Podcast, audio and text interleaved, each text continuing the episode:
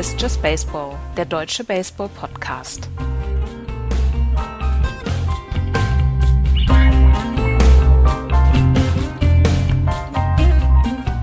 Es ist Montag, der 13.07. Mit einem Tag Verspätung ist Just Baseball wieder da. Guten Tag.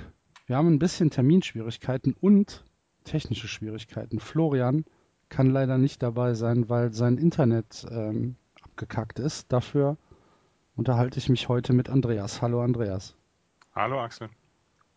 Alles wieder gut? Nachdem du mich so zusammengebrüllt hast vor der Sendung, ja, ich trockne gerade noch meine Tränen, okay. aber ansonsten ist alles gut. Okay, okay. Du müsstest ja eigentlich feiern. Der HSV hat gestern den ersten Titel der Saison geholt. Das sagst du nur, weil Florian nicht dabei ist, dass du jetzt mich auf Fußball ansprichst. Ich habe das nicht mal gesehen, ich habe das Wimbledon-Finale geguckt. Wimbledon ist äh, Tennis. Tennis, Tennis, richtig. Ja. ja, ihr merkt, die Stimmung ist ganz gut bei uns. Das ist dieses Verdrängungslachen. Florian, wenn du es hörst, ne, grüß dein Internet. Und Jan, wieder der Aufruf, Hashtag sozialer Druck. Hoffentlich bist du bald wieder bei uns. Ähm, willkommen zu Just Baseball, unserer letzten Show vor der großen Sommerpause. Wir machen eine Woche Pause nächste Woche. Andreas? Mhm. Ja, ist All-Star-Game. Genau. Gibt es nicht viel zu erzählen. Und dann haben wir uns überlegt, heute, Hälfte der Saison ist rum, wir sind so irgendwo zwischen 88, 91 Spielen so in etwa. Äh, gucken wir uns mal die Division ein bisschen anders an als sonst. Wir gucken mal auf die Tops und Flops der abgelaufenen ersten Hälfte und wagen auch einen kurzen Ausblick, wie es denn weitergeht bis in den September hinein. Und da fangen wir natürlich in der American League an. Die American League. Und da im Osten. Zwischenstand. Auf Platz 1 die New York Yankees 48-40, dahinter die Tampa Bay Rays 46-45 vor den Orioles, die ausgeglichen bei 44-44 stehen. Dahinter die Toronto Blue Jays 45-46, sechseinhalb Spiele zurück am Tabellenende. Das Schlusslicht die Boston Red Sox 42 und 47. Sechseinhalb Spiele. Letzte Woche waren es sieben, meine ich, oder? Mhm. Alles wird gut. Haben wir schon wieder ein halbes Spiel aufgeholt. Alles wird gut. Es sind noch zehn Wochen in der Saison, ungefähr. Ähm, wenn wir jedes, jedes Mal nur ein halbes Spiel in einer Woche aufholen, ist das ein bisschen zu wenig. Aber wenn wir ein Spiel aufholen, dann reicht es und dann werden wir diese Division noch gewinnen. Und ich bin tatsächlich relativ guter Dinge, was die Red Sox angeht. Das, das Hitting funktioniert jetzt inzwischen. Mookie Betts, Xander Bogarts, Eduardo Rodriguez, das sind die echt guten Nachrichten dieser, ähm, dieser Red Sox. Ich würde würd Deasa noch mit reinnehmen. Alejandro Deasa, ja, aber der hat sich ja schon ein bisschen länger bewiesen, der war ja auch schon bei Baltimore gut. Ähm, aber das, was wirklich noch fehlt, ist äh, Bullpen-Pitching, weil im Moment kann John Farrell eigentlich nur auf äh, Junichi Tazawa und äh, Koji Uehara setzen. Der Rest geht gar nicht. Also es ist eine Spiel gegen die Yankees, acht Outs von äh, Uehara und äh, Tazawa gemacht worden. Ja. Ähm, da sieht man ein bisschen dran, wie sehr da die Not äh, vorhanden ist. Und natürlich das Starting-Pitching. Und da muss was getan werden. Und da bin ich sehr, sehr zuversichtlich, dass da was getan wird. Die Farm ist voll bei den Red Sox und ähm, die werden sich sicherlich jemanden holen, der dann auch über diese Saison hinaus dann noch bei den Red Sox spielen wird. Deswegen so jemand wie Johnny Cueto zum Beispiel völlig ausgeschlossen, glaube ich, bei den Red Sox. Okay. Ähm, ja, vor allen Dingen jetzt, wo Clay Buckholz auf der DL gelandet ist. Ne? Ja, äh, das da macht es nicht besser. Das macht es nicht besser und jetzt muss jemand wie Brian Johnson, auch erst 22 Jahre alt, ähm, nach dem All-Star-Break dann für die Red Sox pitchen.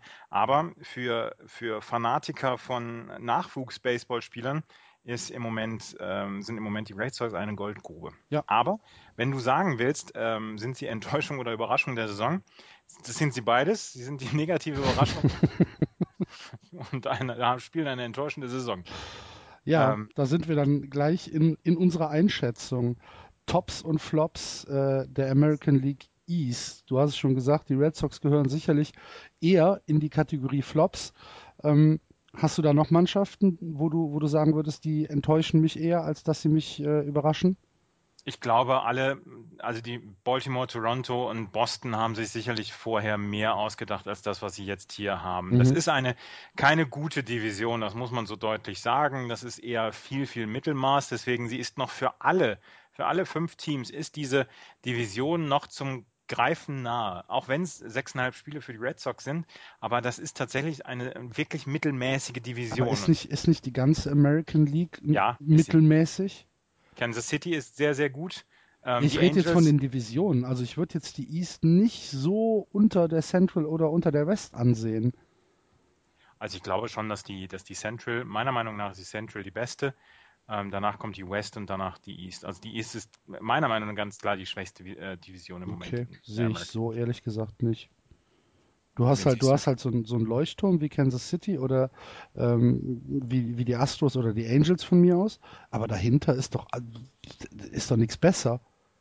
Die ganze die, die Indians, ganze die White Sox, die Rangers, die Mariners, die Athletics, auch die Tigers sind doch nicht besser als äh, jetzt von mir aus die Orioles, die Blue Jays oder die Red Sox.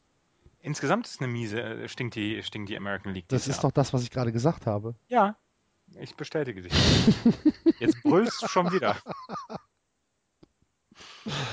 Okay. Ähm, ja, ich gebe dir recht. Die Orioles äh, und die Toronto Blue Jays sicherlich auch ähm, nicht hundertprozentig zufrieden, ähm, aber ja noch mitten im Wildcard Race drin.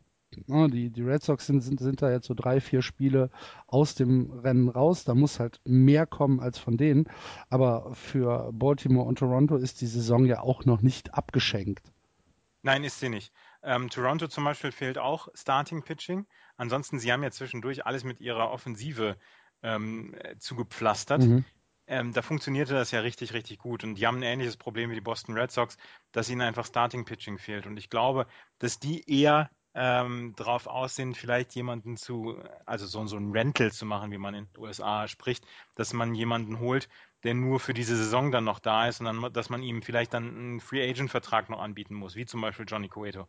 Ähm, das glaube ich, dass die so ein bisschen mehr dann auch ins Risiko gehen können, weil da, da schließt sich dieses Fenster ähm, des, der Contention äh, schließt sich da so ein bisschen eher, als das äh, bei den Boston Red Sox der Fall ist. Und von daher ähm, glaube ich schon, dass die Toronto Blue Jays auch was machen. Ich könnte mir vorstellen, dass alle fünf im Rahmen ihrer Möglichkeiten was tun. Und da ist Tampa Bay vielleicht so ein bisschen außen vor, vielleicht auch Baltimore. Baltimore hat nicht so diese Leute, die sie in einen Trade reinschmeißen können.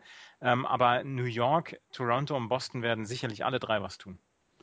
Ja, ähm, du hast es eben schon angesprochen, Boston natürlich mit dem Fund einer ähm, sehr starken und tiefen Farm. Ja. Die äh, Yankees mit dem Fund einer sehr starken und tiefen finanziellen Möglichkeit. Mhm. Und ähm, ja, bei den Toronto Blue Jays ist es so ein bisschen, wenn nicht jetzt, wann dann? Ne? Irgendwann wird, ja. wird die Zeit knapp. Ja, du hast Weil, ja solche da, Leute wie Entschuldigung. Ja, weil da kommt halt jetzt, sagen wir mal, im Vergleich zu den Red Sox nicht so viel hinterher. Also wenn wir jetzt fünf Jahre nach vorne gucken, äh, könnte ich mir vorstellen, dass die Red Sox eine, ja, eine richtig, richtig äh, mitspielende Mannschaft haben. Bei den Blue Jays sehe ich das im Moment noch nicht so. Nee, wie gesagt, äh, die Farm ist halt bei den Red Sox in den letzten Jahren sehr, sehr tief geworden. Also du hast ja im Moment ähm, Leute wie, wie Mookie Betts, Xander Bogarts, die eigentlich fast noch als, als Prospects durchgehen könnten. Ähm, Brock Holt. Brock Holt, der jetzt fürs All-Star-Game nominiert worden ist, was ich ziemlich cool finde. Ähm, du hast dann Eduardo Rodriguez, Brian Johnson, Henry Owens, dann auch Manuel Margot, Rafael Devers. Also die äh, Margot und Devers in dem Future-Game. Wie heißt er? Wie heißt er? Der junge Catcher. Black Swihart. Ja, genau, Black Swihart. Macht ähm, macht auf mich für so einen jungen Catcher einen richtig guten Eindruck. Vor allen Dingen hat er einen, einen tollen Arm für auf äh, zwei zu werfen. Absolut, und der ist ja nur reingeschmissen worden, weil ähm, Hannigan sowohl Hennigan und, hat, ja. und der andere auch, wie heißt er noch?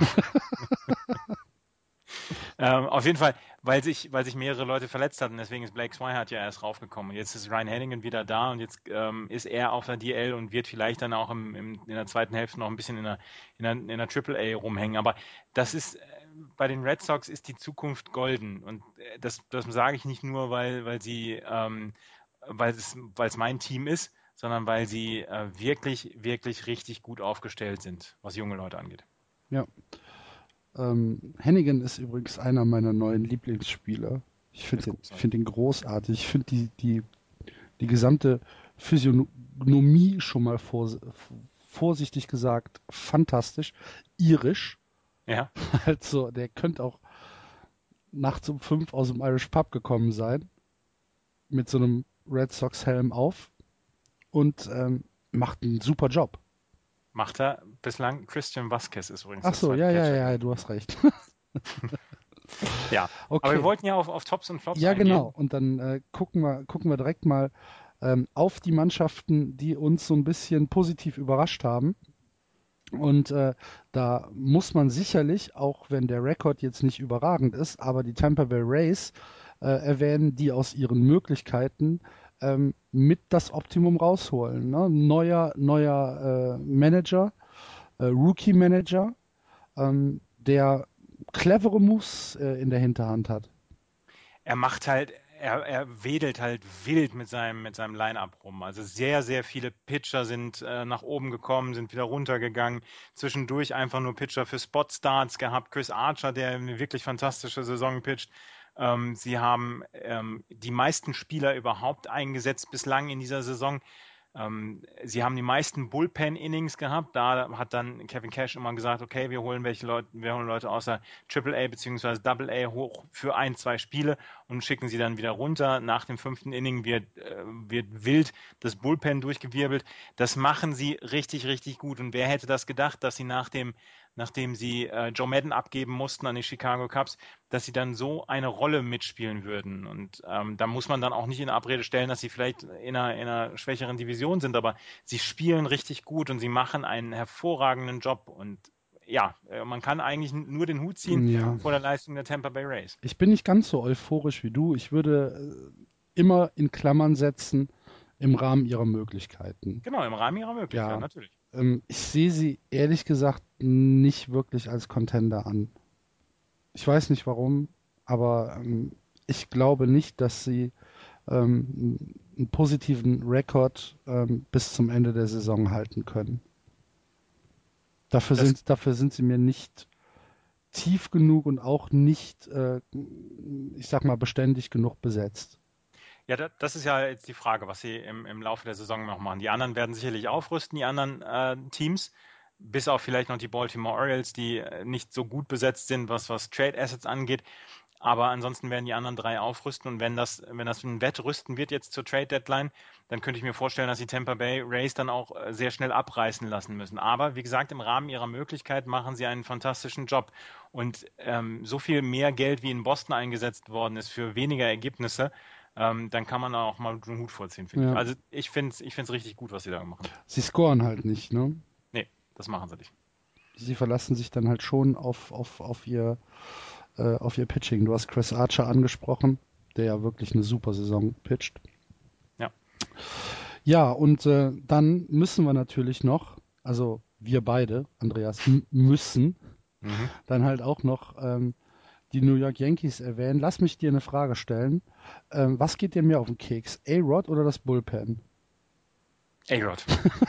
Ganz A-Rod.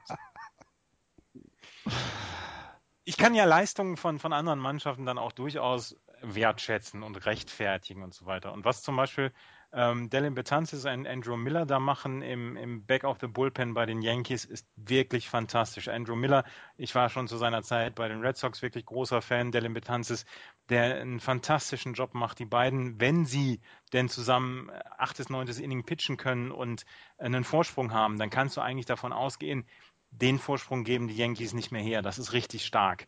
Ähm, A-Rod, der Satan persönlich, ja. der eine, eine fabulöse Rückkehr dahin legt mit seinen knapp 40 Jahren. Ähm, auch das muss gesagt sein. Das ist eine fabulöse Rückkehr von ihm. Ähm, der nervt mich. Ja. Ich, ich gönn's ihm nicht. Ich habe nicht gerechnet, dass er das tut oder dass er es schafft. Ich gönn's ihm auch nicht. Ähm, aber er macht alles richtig derzeit. Er hält die Klappe und er liefert Leistung ab. Und beides zusammen ist eine, eine gar toxische Dose. Ja, für uns. Für uns. Für uns. A-Rod äh, mit 81 Hits mittlerweile, das ist im Prinzip in jedem Spiel äh, 0,93 oder was weiß ich ähm, ein Hit. 18 Home Runs. Ähm, Zwei Home Runs gegen die Red Sox jetzt in der letzten Serie. Ja. Gleich im ersten Inning jeweils.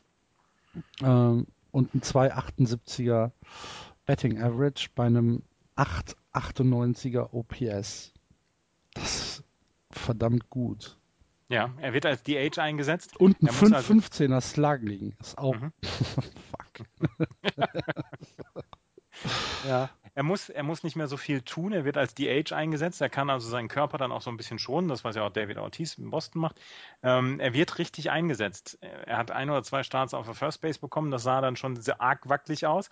Aber solange er äh, als DH darum tun kann, wird er seine Leistung auch noch weiter bringen. Und ähm, auch wenn es da zwischendurch Knatsch gab mit ähm, nicht erfolgten äh, Zahlungen der Yankees an ihn, ist das trotzdem, wie gesagt, er hält die Klappe und er liefert Leistung ab. Mehr kann man von ihm nicht verlangen und ja, die, die Yankees, glaube ich, sind alle sehr, sehr glücklich mit seiner Leistung. Ja, da sieht man mal, wie sehr er ihnen trotz des ganzen Theaters doch gefehlt hat. Ne?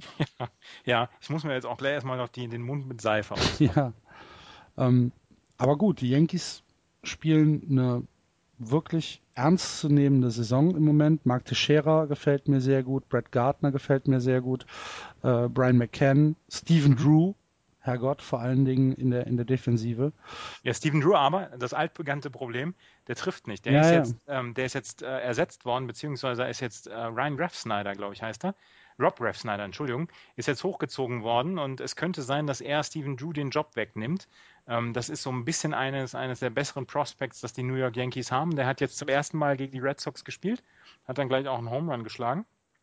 Natürlich. Na klar. Gegen, gegen Alexio Gando war das, ne? Oder? Ja, genau. Ja. Und, Aber da äh, schlagen wir wahrscheinlich auch Home Runs gegen. Ja, natürlich. Also, ich vor allen Dingen. Ja. Ähm, wenn aber er mit seinem 78 Miles per Hour Fastball. Aber ähm, Rob Refsnyder ist, ist so ein bisschen auch die Wette auf die Zukunft der Yankees und äh, wie gesagt, er könnte Steven Drew jetzt ablösen. Steven Drew spielt eine famose Defense, aber er trifft nicht. Und das ist halt das Problem. Der ist unter der Mendoza-Line. Mhm. Das ist Mike Napoli auch. Mhm. Hast du die, Home, die Homestand-Statistik äh, mitbekommen? Nee. 3 für 34. Ja, hm. ja nach dem 1. August dürfen wir uns von Mike Napoli verabschieden. Das glaube ich auch. Äh, müssen wir noch äh, Michael Pineda äh, loben? Oder? Wir können das gesamte Starting Pitching eigentlich der Yankees okay. loben. Also auch, auch da über die Verhältnisse. CC Sabathia, da ist man einfach anderes gewohnt, wenn man den in den letzten Jahren so gesehen hat, aber er liefert seine Innings ab. Aber CC Sabathia mittlerweile bei einem äh, 5,47er ERA, das ist nicht so toll. Nee, das ist auch nicht toll, aber er liefert seine Innings ab. Ja. Ähm, das, hat, das ist das, was wir vor der Saison gesagt haben. Wenn die Yankees, wenn die Yankees jemand fragt, ihr kriegt jetzt einen Fünfer ERA von CC Sabathia, aber ihr werdet 200 Innings von ihm bekommen, dann sagen die sofort, machen wir. Ja. Die, die schulden ihm noch eine ganze Menge Geld. Sie müssen ihn durchziehen und er fällt im Moment nicht so negativ auf, als dass sie in irgendeiner Weise was machen müssten. Das ist ein schlechter ERA, da, da sind, wir uns ganz, sind wir uns ganz einig. Aber er ähm, kann, sein, kann seinen Leib da auf den Mount schleppen und kann noch Innings abliefern. Und das tut er. Okay, dann lass, uns, noch dann lass uns einen kurzen. Ja? ja? Was möchtest du? Zu den Toronto Blue Jays noch gerade. Waren wir da nicht schon? Ja, aber ich habe was vergessen okay, zu sagen. Okay, dann bitte. Ma Mark Burley mit seiner 15. Saison hintereinander mit mindestens 10 Siegen. Er hat jetzt 208 Karrieresiege. Es geht das Gerücht um, dass er zum Ende der Saison aufhört, aber er liefert einfach jedes Jahr wieder ab. Und seit 1970 die einzigen Pitcher mit mehr als 10, also mit, mit mehr Saisons, mit mehr als 10 Siegen. Greg Maddox mit 20 Saisons mit mehr als 10 Siegen, Mike Mussina mit 17, Nolan Ryan und Steve Carlton, ähm, der dann 18 Saisons noch hatte. Also Mark Burley leicht unterschätzt beziehungsweise leicht mal übersehen, aber großartige Leistung Jahr für Jahr. Ja, kein Wunder mit drei Armen. der Burley. Ach, der Burley. Mark Burley, über den ERV ein Lied geschrieben hat. Ja, also vor langer Zeit schon. Vor langer Zeit schon. Okay, dann äh, lass uns ganz kurz äh, in die Glaskugel mal gucken. Oder, nee, anders. Spieler der Saison bisher, A-Rod, in der East? Adam Jones. Weiß von nicht. Baltimore. Von Baltimore. Also, ähm, Überraschung der Saison bislang ist A-Rod. Das auf jeden Fall. Okay. Ähm, Oder Chris Archer vielleicht sogar von. von Chris von Archer vielleicht. Ähm, Adam Jones hätte ich jetzt noch gesagt, dass, Okay. dass der auf jeden Fall mit reingeholt gehört. Oder Mookie Betts. Ach, herrlich. Und ähm, der, dein Ausblick für, für die zweite Hälfte, glaubst du, die äh, Yankees werden sich da oben halten können? Ja. ähm, ja, ich glaube, sie halten sich da oben. Ähm, Boston wird es nicht ganz schaffen, obwohl ich die Hoffnung noch nicht aufgegeben haben, habe. Ähm, ich glaube, die Yankees werden da oben bleiben. Okay, Aber sie werden da nichts mit der Meisterschaft zu tun haben. Okay. Ja, kann sein. Also ich habe leider Gottes auch nicht so großartig viel Hoffnung für die Red Sox. Ich glaube, es wird noch, es wird ganz, ganz eng. Ich glaube, dass die Orioles noch mal hochkommen. Warum auch immer. Ich hatte ja, ich hatte ja Bock auf ein Spiel 163 Yankees gegen Red Sox. Ich glaube, da kann ich die Nacht vorher nicht schlafen. Da habe ich nur Bock drauf, wenn wir es auch gewinnen. Ja. Wenn man uns das noch versprechen Ja. könnte. Ne?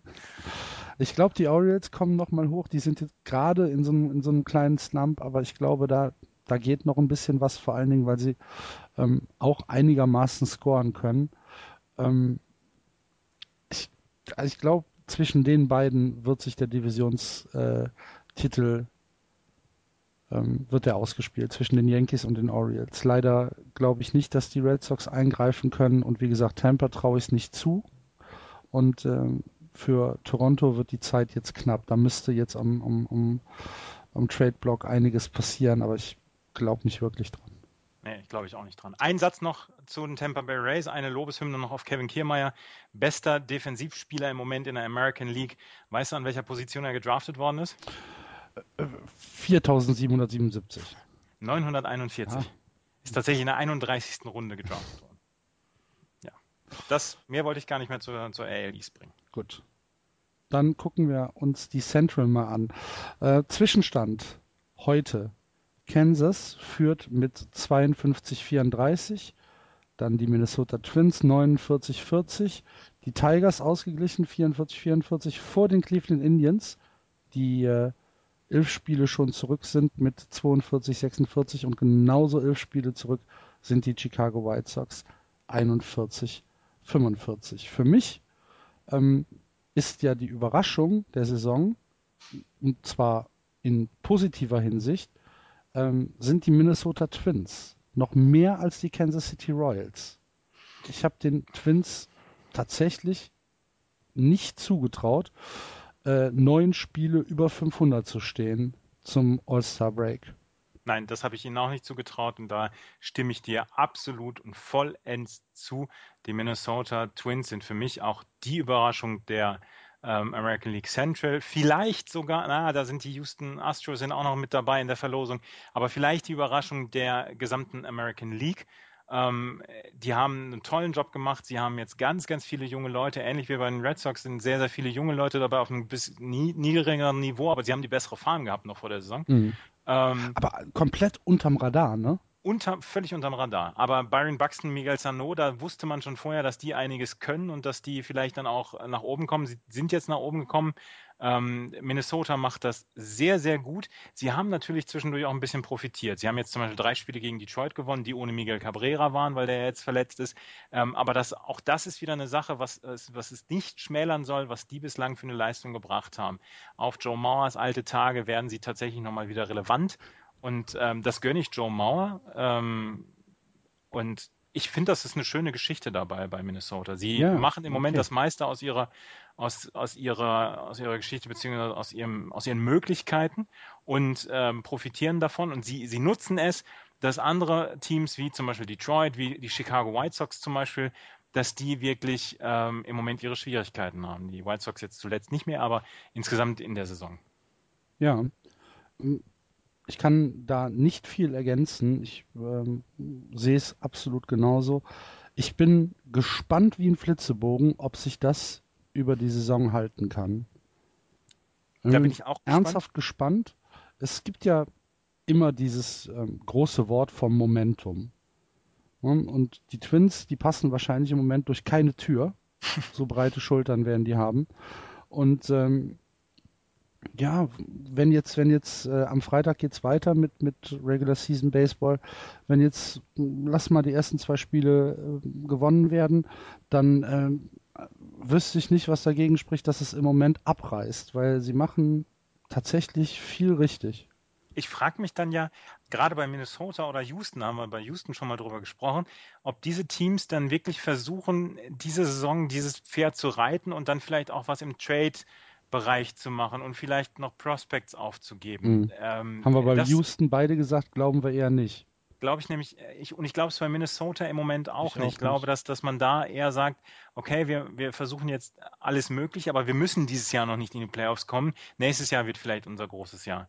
Aber andererseits, äh, es ist immer, immer unter den MLB-Teams eine Win-Now-Mentalität gewesen, dass wenn Vereine oder Clubs da äh, ihre Chance gesehen haben, dass sie dann auch wirklich gesagt haben, okay, wir, wir, versuchen jetzt was, wir tun jetzt was. Und da bin ich gerade bei Minnesota und gerade bei Houston bin ich sehr gespannt drauf, was sie jetzt zur Trade Deadline machen. Ich auch, ich auch. Ich würde es eher so sehen, oder wenn ich es voraussagen müsste, würde ich erwarten, dass die äh, Twins genauso wie die Astros ähm, sich vielleicht eher auf die Free Agency konzentrieren im Winter, dass sie sagen, äh, ihr habt gesehen, zu was wir in der Lage sind ohne dich. Wenn mhm. du jetzt noch bei uns bist, dann sind wir ein Championship-Team. Dann sind wir auf jeden Fall ein Contender. Ja. Ja, und ähm, ja, ja. So würde ich es einschätzen. Mhm. Es ist auf jeden Fall eine sehr interessante Geschichte jetzt Richtung Trade Deadline. Vielleicht werden wir auch komplett überrascht und äh, beide hauen ihre Farms leer und sagen, okay, das machen wir jetzt alles. Äh, ich ja, glaube es aber, aber dann ist natürlich sowas wie ähm, die Athletics oder von mir aus auch die Phillies ein warnendes Beispiel. Ne? Absolut, absolut. Ja, du hast komplett recht. Ich glaube auch nicht dran, dass sie was machen werden. Okay. Ähm, eine weitere Mannschaft, der wir das Ergebnis, was sie heute da stehen hat, so auf keinen Fall zugetraut haben, sind die Kansas City Royals. Also ich auf jeden Fall. Ähm, die Royals letztes Jahr einen Base-Hit vom, äh, vom Ring entfernt. Das hast du Und, schön gesagt, ja. Ja, war ja so. Ja, ja, war es auch so. Ja, ja. Und ähm, normalerweise, also ich habe nicht damit gerechnet, dass sie wieder so performen können, äh, wie sie das dieses Jahr machen. Sie sind äh, bei 52 und 34. Das ist ein 605er äh, Winning Percentage, damit äh, die beste Mannschaft in der American League und äh, die zweitbeste Mannschaft nach den St. Louis Cardinals im gesamten Baseball. Ja, da muss sich Detroit lange für strecken. Ja. Ähm, ich glaube, ich hatte schon geglaubt, dass sie wieder eine sehr gute Rolle spielen würden. Dass sie mitspielen jetzt, um den Divisionssieg, ja. Aber ja. Alter, dass sie. Aber dass sie zu diesem Zeitpunkt neun Spiele vor Detroit sind, elf vor Cleveland und vor den Chicago White Sox, nein, damit habe ich auch nicht gerechnet. Das ist sehr, sehr stark und im Moment ist es das wohl beste Team der American League. Das denke ich auch. Ähm, Aber hast du dieses Spiel gesehen? Toronto gegen Kansas City? ah, herrlich. 11 zu 10 ist es am Ende für, für Kansas City ausgegangen. Nachdem Toronto erst mit 7 zu 0 zurückgelegen hat, dann in zwei Innings auf 8 zu 7 gestellt hat dann äh, 8 zu 9, 10 zu 9, 10 zu 11. Das war super. Ein super Spiel mit sieben Errors. Insgesamt großartiges Spiel. Das war doch hier Kenris Morales wieder, oder? Ich glaube. Der da, ähm, war das nicht so ein, ein, ein zwei oder ein drei Run Home Run von, von Morales? Das kann sein, ja. Ich habe nur hinterher auf den Boxscore geguckt, okay. weil ich ein anderes Spiel gesehen habe. Ich habe die Red Sox geguckt. Ähm, aber es war auf jeden Fall ein wildes Spiel. Sieben Errors in einem Spiel der zweite Bundesliga ist ja pur Pix. Ja. ja. Oder, aber, oder Sandoval. aber von Kansas City können wir nach wie vor sehr, sehr viel erwarten. Und Stand jetzt sind sie für mich nach wie vor wieder der World Series-Anwärter. Ich bin sehr gespannt, wer ihnen das Wasser reichen soll. Ich, bei, die, bei, Detroit wird es spannend, kommen sie wieder, nachdem Miguel Cabrera dann wieder da ist, oder ähm, lassen sie jetzt abreißen? Ich meine, sie sind nur dreieinhalb Spiele von der Wildcard entfernt, aber ähm, neun Spiele auf Kansas City holen sie wohl nicht mehr auf. Das glaube ich auch nicht. Ähm, Cleveland und die White Sox sind nur fünfeinhalb Spiele weg. Hawk Harrison ist übrigens jetzt auf Twitter. Ja. Hast du es gesehen? Ja, ja, habe ich gesehen. Direkt gefolgt. Mhm, ich auch. Ähm, ich, ich glaube, also Kansas City ist meiner Meinung nach jetzt schon fix als Division-Sieger und im Moment traue ich keiner anderen, keinem anderen Team zu, sie über sieben Spiele zu besiegen. Würdest du denn Detroit eher als Enttäuschung verorten? Ja, Okay. ja. Das, das muss man. Sie haben jetzt sich jetzt äh, Neftali Feliz geholt, der ja vorher bei den Texas Rangers gepitcht hat und der, äh, der Designated for Assignment wurde. Ähm, ich würde sie als Enttäuschung bezeichnen. Auch ähm, trotz des, äh, der Verletzung von Miguel Cabrera. Da kann keiner was für. Aber ähm, sie haben nicht so performt, wie sie hätten performen sollen. Ja, vor allen Dingen vom, vom äh, Pitching und von der Defensive her. Ne? Da funktioniert im Moment nicht viel. Nein, da funktioniert in der Tat nicht viel. Ähm, bei, bei den Pitchern zum Beispiel funktioniert nur David Price. Justin Verlander sah zum Beispiel nach, seinen, nach seiner Verletzung wirklich nicht gut an aus Sanchez, Simon und Green. Ähm, Green habe ich eine schöne Statistik. In seinen letzten fünf Starts hat er ein ERA von 12,79 und ein 2,37er Whip. Okay. Ähm, ja, also das, das Die Tigers, die Tigers haben 413 Runs gegen sich äh, kassiert. Wer ist die einzige Mannschaft äh, aus der American League, die noch mehr Runs kassiert hat? Red Sox. Ja, 419. Mhm. Das, Sonst Scheune, das Scheunentor die, des Green Monster. Ja. Und äh, zu den Indians und zu den White Sox können wir nichts anderes sagen als ein bisschen wie er war. Ja, aber den White Sox eigentlich gar nicht, ne? Nee, Die White Sox sind, sind tatsächlich äh, schlechter als erwartet. da funktioniert die Offensive nicht. Äh, Die haben sie zuletzt jetzt erst wieder ähm, in Ordnung bekommen. Also die letzten 10, 11 Spiele, die waren echt gut. 7-3 jetzt in den letzten 10 Spielen. Und deswegen schürt das dann auch schon wieder die Hoffnung. Ähm, sie haben Chris Sale, den sie in so vielen Starts verschwendet haben, weil Ja. sie ohne ihn, also oder äh, mit trotz seiner Superleistung nicht gewonnen haben. Ähm, also die Offensive bringt es gar nicht. Und die ist jetzt zuletzt ein bisschen aufgewacht. Und da ist jetzt dann so ein bisschen wieder die Hoffnung da. Ich meine, sie sind auch nur fünfeinhalb Spiele von, von einem Wildcard-Platz weg. Die einzige Mannschaft, die im Moment so ein bisschen draußen scheint, oder zwei Mannschaften scheinen draußen zu sein, das sind Seattle und Oakland. Der Rest ist innerhalb von sechs Spielen der Wildcard. Es ist nix. Ja. Die White Sox scoren im Schnitt drei Runs, also 3,3 Runs äh, in jedem Spiel. Das ist ein bisschen wenig, wenn du es mal vergleichst mit zum Beispiel den äh, Toronto Blue Jays von mir aus. Mhm. Die sind bei 5,34. Also, wie gesagt, das ist zu wenig, was sie im Moment in der Offensive machen. Ja. Okay, ähm, dann kurzer Blick nach vorne. Du sagst, Kansas hat den Divisionstitel im Prinzip jetzt schon in der Tasche und Minnesota wird bis zum letzten Tag um die Wildcard mitspielen. Sehe ich das richtig? Ja, das glaube Okay. ich. Finde Detroit ich, wird find ich krass bei Minnesota. Kann ich. Ja. Also wenn, wenn Minnesota in die Playoffs kommt, wäre das für mich äh, die größere Überraschung als äh, von mir aus äh, die Houston Astros. Ja, ja, bei den Houston Astros haben wir uns vielleicht ein bisschen dran gewöhnt. Ähm, äh, bei, bei Minnesota ist es jetzt komplett ungewohnt. Houston hat von Anfang an mitgespielt. Deswegen, wir haben schon etwas häufiger über sie gesprochen. Bei Minnesota fällt es jetzt so richtig auf, dass sie, dass sie fett im Rennen dabei sind, weil ja auch zum Beispiel Detroit abreißen lässt. Ähm, Und die glaube- hauen zu Hause auch alles weg, ne? Ja, Die sind zu Hause mega stark. Ja, 31-16 zu Hause. Ja. Das, ist, das ist schon richtig stark. Ähm, ich, ich mag keine Wertung abgeben, welches von beiden die größere Überraschung wäre, aber eine American League, in der sowohl Minnesota als auch Houston in die Playoffs einziehen würden, plus Kansas City, drei von sechs Teams, mit denen man so nicht jedes Jahr rechnet, das wäre schon eine Hausnummer. Und dann vielleicht solche Mannschaften wie, wie Yankees, Boston, äh, Detroit, Texas draußen, Seattle. Das wäre das wäre tatsächlich sehr, sehr überraschend. Ja. Okay, du sagst, die Central ist äh, für dich die, die beste Division in der American League. Ja. Ich würde die West tatsächlich nehmen.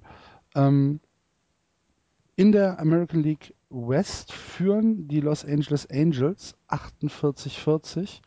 ein halbes Spiel mittlerweile dahinter, weil sie aktuell in einem kleinen Slump sind. Die Houston Astros 49, 42, 2 und 8 aus den letzten zehn Spielen haben jetzt sechs Niederlagen in Folge einstecken müssen. Dann die Texas Rangers 42, 46 vor den Seattle Mariners 41, 48 und den Oakland Athletics ebenfalls 41 Siege, aber schon 50 Niederlagen, 8,5 Spiele hinter den Los Angeles Angels zurück. Die Oakland Athletics nach dem ähm, Playoff Run letztes Jahr, der ja nicht mit Erfolg gekrönt war, in einer Saison, tja, ich weiß es gar nicht. So ein bisschen hätte man damit rechnen können, aber dass es, äh, dass sie schon zum All-Star Break aus allem raus sind, habe ich tatsächlich nicht so auf dem Zettel gehabt. Ich auch nicht und trotzdem hat man sich dann auch vor der Saison gefragt, ja, wer soll denn da die Kohlen aus ja, dem Feuer holen? Ja, das für, ist es halt. Aber wir haben halt immer auf Billy Bean gehofft oder gesetzt ne, und gesagt, ja. der macht das schon. Der wird uns wieder aber, überraschen.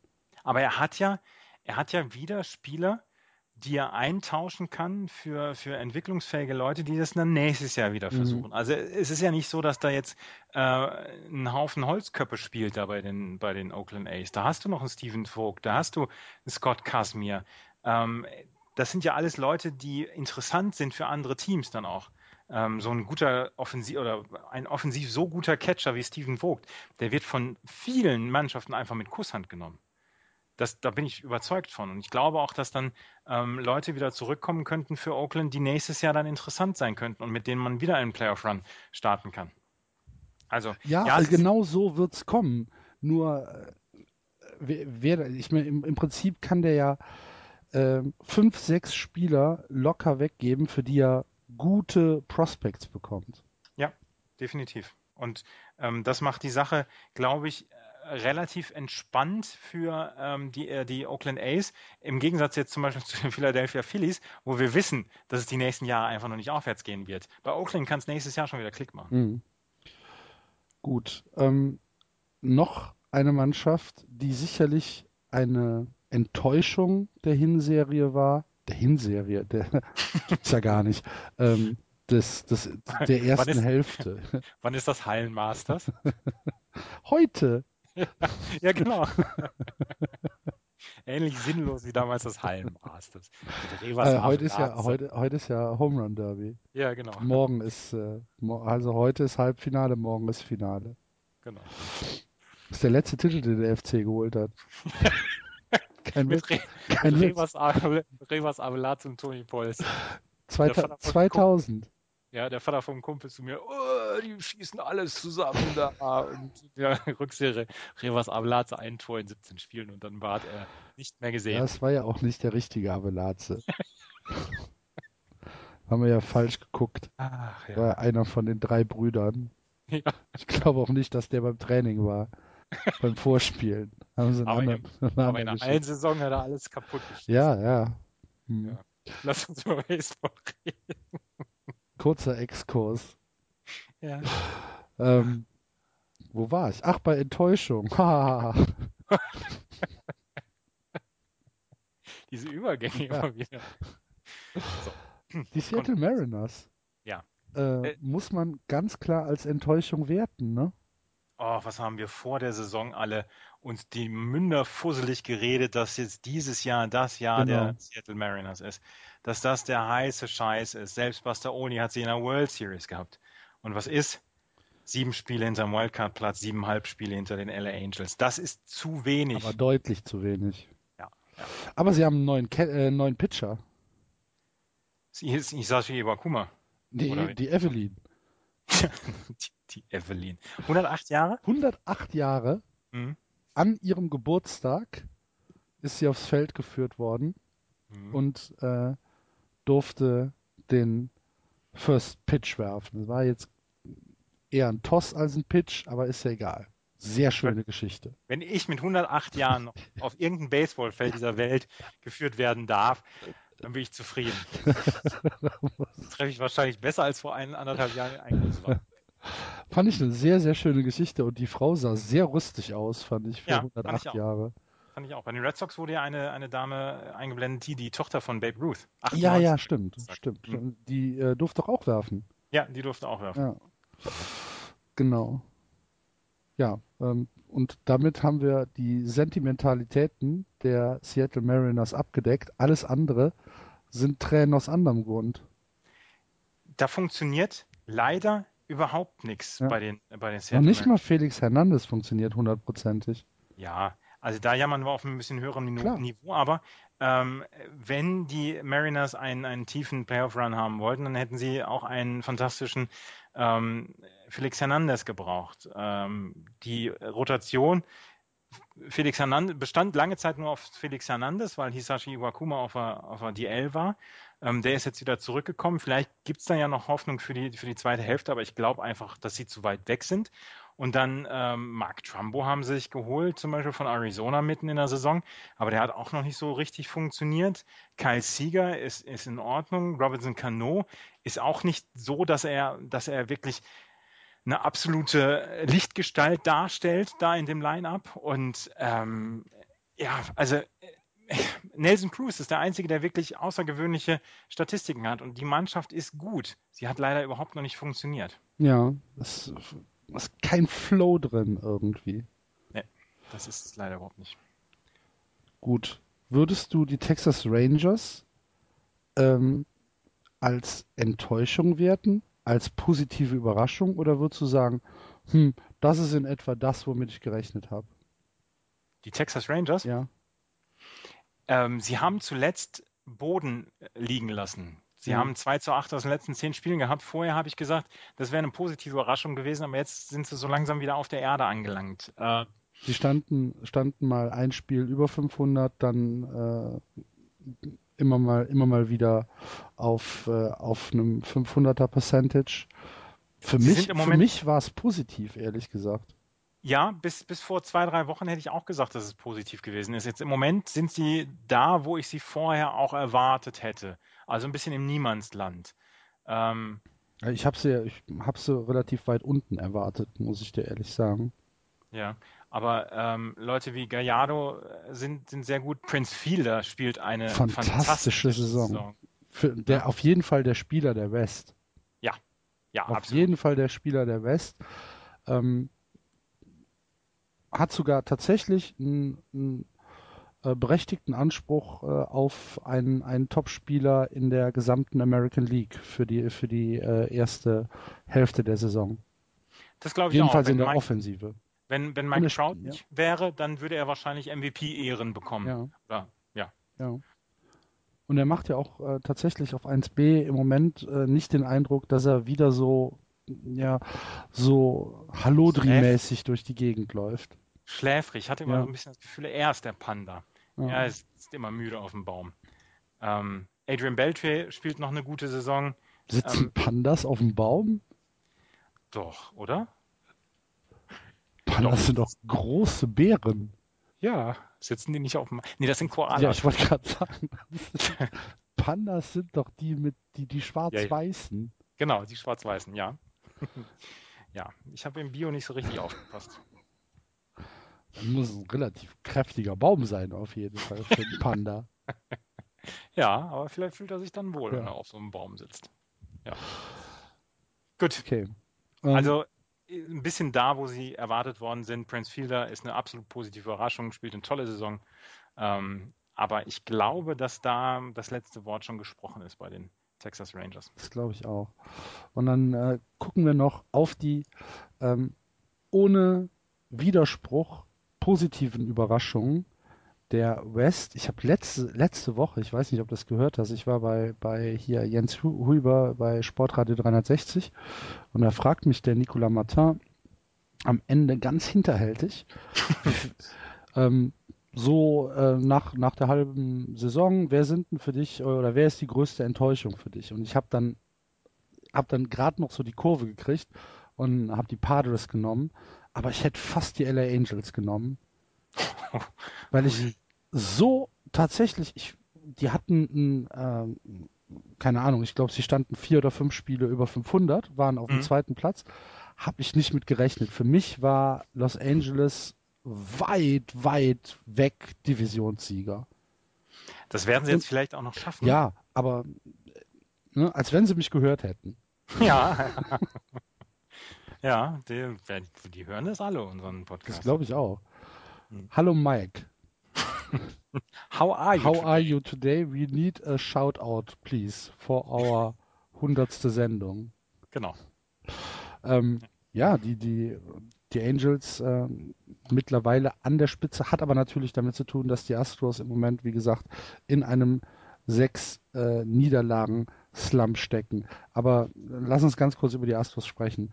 Ähm, 49, 42, sieben Spiele über 500 ähm, nachdem wir uns im Prinzip in den letzten Jahren daran gewöhnt haben, dass in Houston eigentlich äh, ja keiner mehr hinguckt und dass es auch eigentlich relativ egal ist, äh, überraschen sie dieses Jahr mit einem ja mit einem sehr sehr soliden Auftreten.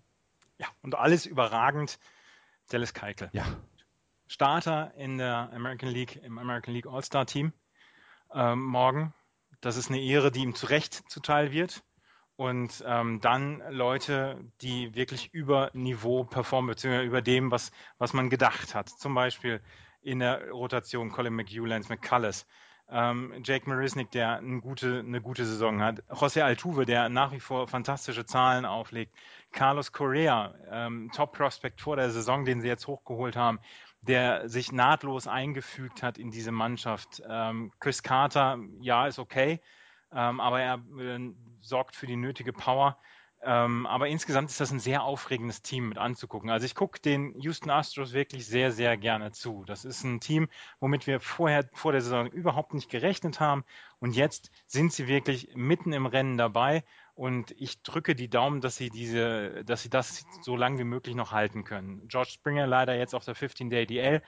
Ähm, da muss man gucken, was da dann noch äh, rausläuft. Ähm, der hat irgendwas mit seinem Handgelenk. Ach nee, der hat ja sogar, puh, der hat ja sogar ein, äh, das Handgelenk gebrochen. Ich erinnere mich. Ja. Ähm, ja, aber ich hoffe, dass sie sich wieder fangen. Die, das All-Star-Break kommt jetzt zur absolut richtigen Richtige Zeit, bei ja. Houston. Ähm, mal gucken, wie es dann läuft. Aber wir alle mögen ja so eine Cinderella-Story, ne? Absolut. Es macht halt einfach Spaß zuzugucken und auch ähm, das Publikum in, in Houston äh, ja, sich anzuschauen und zu sehen, dass da, ach, vielleicht geht ja was. Ja, Macht halt absolut. einfach Spaß. Okay, und dann äh, gucken wir auch noch ein bisschen auf die LA Angels. Ähm, ja, Mike Trout, du hast es eben schon gesagt, MVP wahrscheinlich in der American League, wenn sich da äh, in der zweiten Hälfte nicht, äh, ja, wenn sich da nichts tut, der spielt halt alles in Grund und Boden.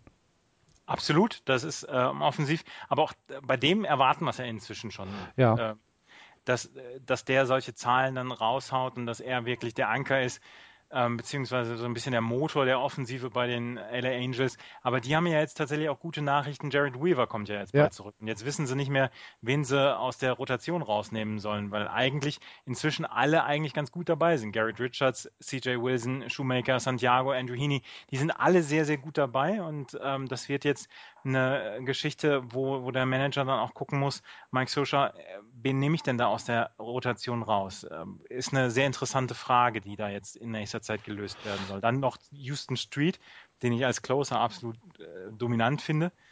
Ähm, ja, großartig. Okay. Die und die werden, die werden mit äh, großem Vorsprung die West gewinnen. Okay.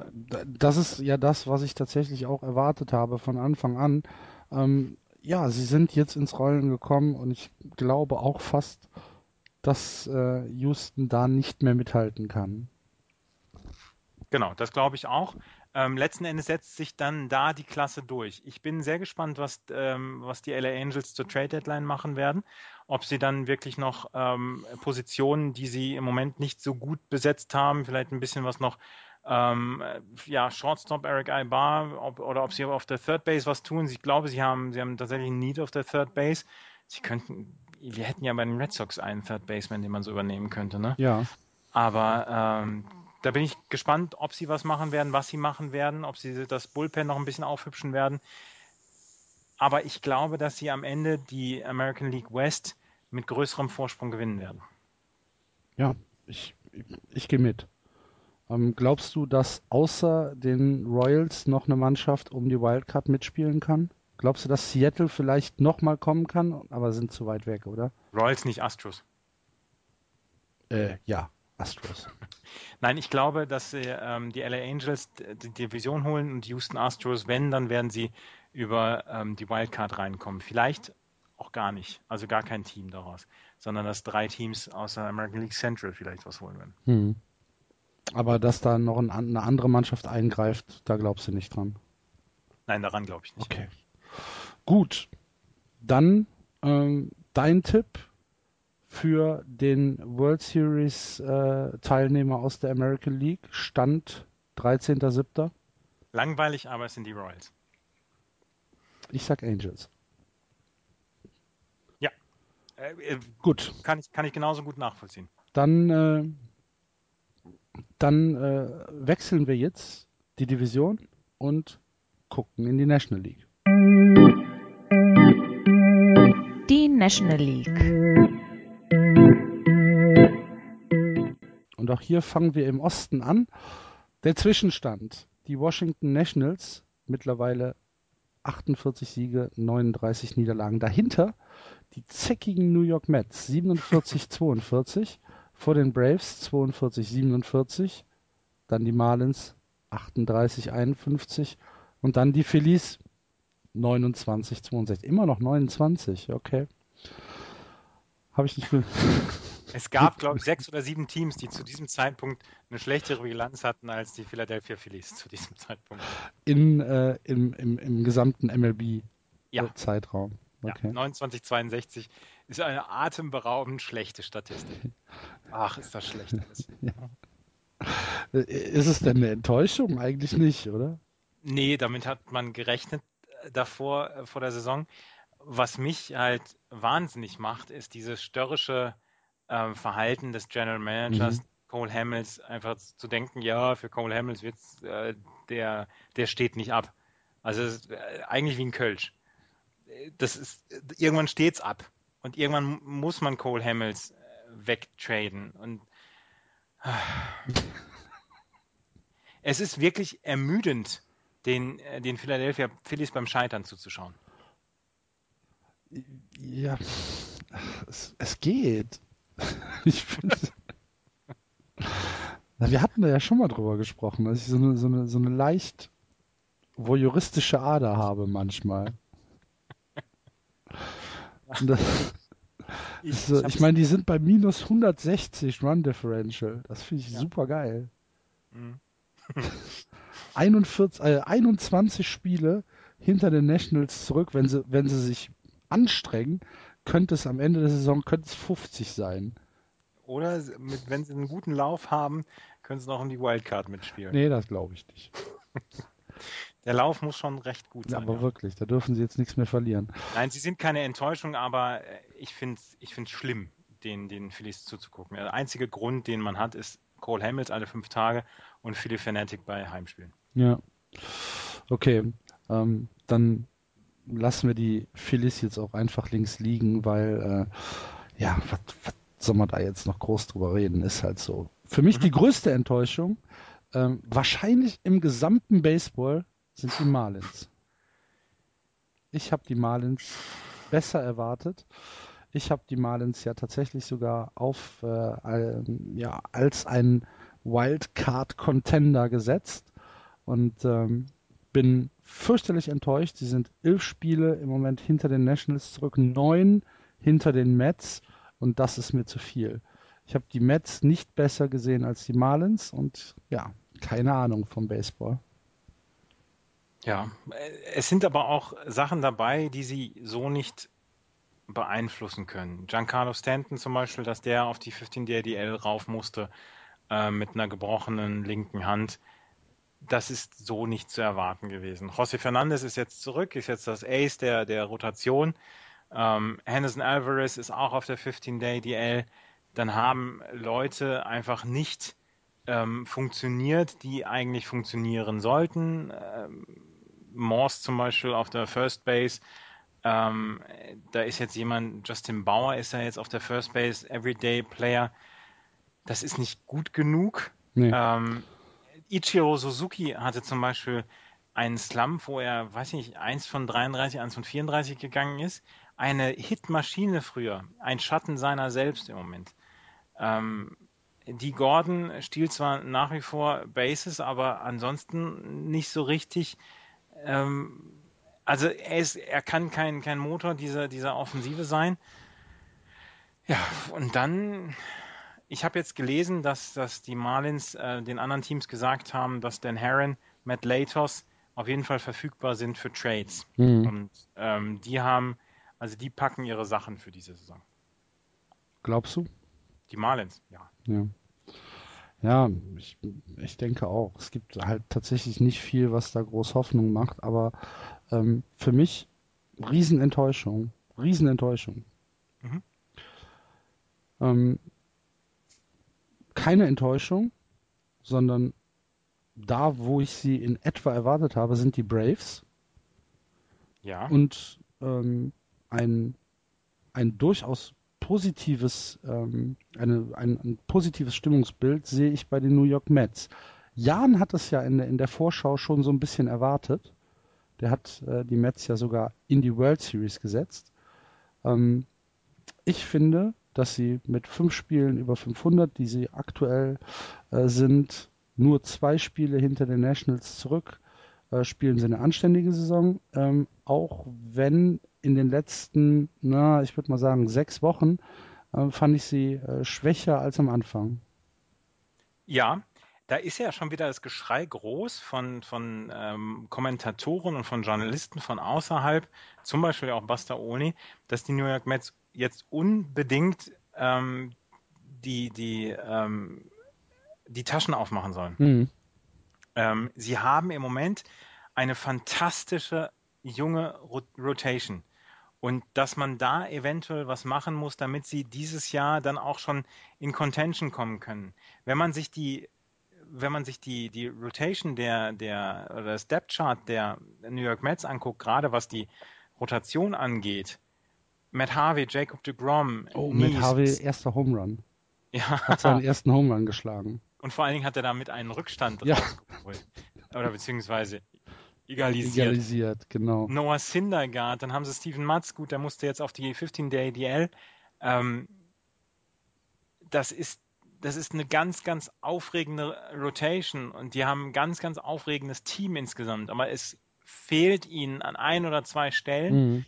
äh, in der Offensive. Die Offensive kommt einfach nicht ähm, aus dem Knick, auch wenn jetzt Kirk Neuenhuis ähm, gestern drei Home Runs in einem Spiel geschlagen hat. Was, Der erste Match so seit 54 Jahren.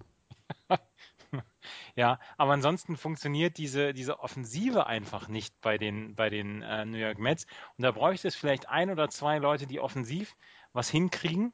Und dann ist diese Mannschaft echt nicht weit davon entfernt. Und man möchte Matt Harvey, möchte man in den Playoffs sehen. Man möchte Matt Harvey in einem Spiel 7 sehen. Ich jedenfalls. Man ja. möchte Jacob de Grom in den, in den Playoffs jetzt schon sehen. Ähm, das ist eine Mannschaft, ich, ich kann das schon verstehen, dass man sagt, Leute, jetzt tut endlich was. Ihr habt für eine, eine Stadt wie New York, habt ihr eine, eine Gehalts, einen Gehaltszettel, der einfach viel zu niedrig ist. Da muss was getan werden. Und da verstehe ich das schon. Ähm, ja, ich bin sehr gespannt. Und ich habe mit, mit Jan ja vor zwei Wochen gesprochen, der sagte, ja, Panic City, ne? Da mhm. sind sie jetzt schon wieder alle am Rotieren, weil es halt offensiv nicht funktioniert. Ich bin sehr gespannt, was sie zur Trade Deadline auch machen. Ich also auch, wird, ich auch. da bin ich eine sehr, sehr schöne Trade Deadline. Ja, ich glaube, dass die, dass die Mets tatsächlich auch eins der spannenderen Teams sind. Ja, das glaube ich auch. Sind sie eh? Ich meine jetzt bei der Trade Deadline. Genau. Ähm, ich glaube auch, dass sie, dass sie, ähm, dass sie in, ähm, dass sie zur Trade Deadline eine sehr, sehr interessante Mannschaft sein werden. Von ähm, den Washington Nationals haben wir am Anfang der Saison, beziehungsweise in unserem Vorschau-Podcast, nichts anderes erwartet, als dass sie ähm, mit großen Schritten die East anführen. Das hat am Anfang gar nicht so ausgesehen. Ein äh, relativ harziger Start, aber mittlerweile sind sie im Groove drin, auch wenn sie jetzt die letzten äh, zehn nur 5 und 5 gespielt haben und die letzten beiden Spiele verloren haben. Aber aktuell sieht es so aus, als würden sich die Nationals eingrooven und als würden sie äh, die Division ja äh, dann doch gewinnen können. Das werden sie auch. Das, ja. Wir haben mit Max Scherzer im Moment den heißesten Scheiß, was was Pitching angeht der Liga. Sie haben mit Bryce Harper offensiv den vielleicht besten Offensivspieler der National League. Ähm, sie werden die Division gewinnen und dann ist es vielleicht dann auch so, ein gutes Pferd springt höher als es muss. Sie müssen im Moment gar nicht so mhm. viel tun, um mhm. diese Führung in der, in der National League East zu haben. Ähm, am Ende werden sie eine furchterregende Rotation haben in, der, in, in den Playoffs, werden alle gesund bleiben mit Gio Gonzalez, mit Doug Fister, mit Max Scherzer, mit Jordan Zimmerman, dann vielleicht noch Steven Strasburg dazu, Tyler Roark zum Beispiel, oder Tanner Roark, der ja im Moment nur Long Relief spielt oder pitcht, der fantastisch, ein fantastischer Pitcher ist. Vielleicht haben sie auch einen Pitcher zu viel. Ähm, sie haben im Moment noch ein paar Leute auf der, auf der DL, zum Beispiel Anthony Rondon, Denard Span, Steven Strasburg, Jason Worth. Ähm, da muss man gucken, ob die dann wirklich zu den Playoffs wieder zurückkommen, aber ich mache mir überhaupt keine Sorgen um die, um die Washington Nationals. Ja, das, Einzige, das Einzige, wo sie vielleicht noch ähm, nachbessern könnten, ist im Bullpen neben Tanner Rock, der ja nun Long Relief pitcht, aber da könnten sie vielleicht noch ein bisschen was machen, aber um die, um die Nationals müssen wir uns keine Sorgen machen. Das glaube ich nicht. Glaube ich auch nicht. Fehlt mir die Fantasie. Würdest du, würdest du denn sie irgendwo als, als Top einordnen oder würdest du sagen, ach Quatsch, das ist das, was wir erwartet haben? Das ist das, was wir erwartet haben. Also ich würde sie jetzt nicht als. Ich meine, das ist ja kein Widerspruch sehen. in sich. Man kann ja trotzdem nee. immer noch sagen, das ist top. Das ist auch top. Aber also es ist top von dem, was wir so erwartet haben. Ja. Also wenn sie jetzt mit, wenn sie jetzt äh, ihre 87 Spiele hätten, jetzt mit 60, 27, dann würde ich sagen, okay, das ist richtig top. Bei St. Louis müssen wir gleich drüber sprechen. Ähm, das ist das, was wir erwartet haben. Und wir können große Dinge noch erwarten. Und ich glaube, die National League Playoffs dieses Jahr, hui, das wird ein Hauen und ein Stechen. Das kann sehr, sehr gut sein. Mhm. Okay. Ähm, Ausblick haben wir im Prinzip jetzt ja schon gemacht. Du äh, gehst genauso wie ich davon aus, dass die Nationals äh, die Division gewinnen werden und äh, die New York Mets ein äh, durchaus ernstzunehmender Kandidat auf wenigstens die zweite Wildcard-Karte, äh, oder? Sie werden sich mit den Chicago Cubs und den San Francisco Giants drum prügeln. Holzen, genau. Also die National League ist dieses Jahr so stark. Es sind also so viele gute Mannschaften. Deutlich stärker als die American League. Ja, deutlich, deutlich, deutlich. Ja. Okay, dann kommen wir mal in die vermeintlich beste Division im gesamten Professional Baseball, die National League Central. Die St. Louis Cardinals führen diese an. 6,29er Percentage, 56 Siege vor dem All-Star Break, 33 Niederlagen. Ähm, damit sind sie führend in der Central. Dahinter die Pittsburgh Pirates, 53-35, zweieinhalb Spiele nur zurück, haben jetzt äh, zweimal in Folge gegen die Cardinals per Walk-Off gewonnen und ganz Pittsburgh hisst den Jolly Roger. Ähm, da müssen wir auch gleich noch drüber sprechen. Ja, können, wir gerne machen. Ähm, die Cups, sieben Spiele über 500, 47, 40.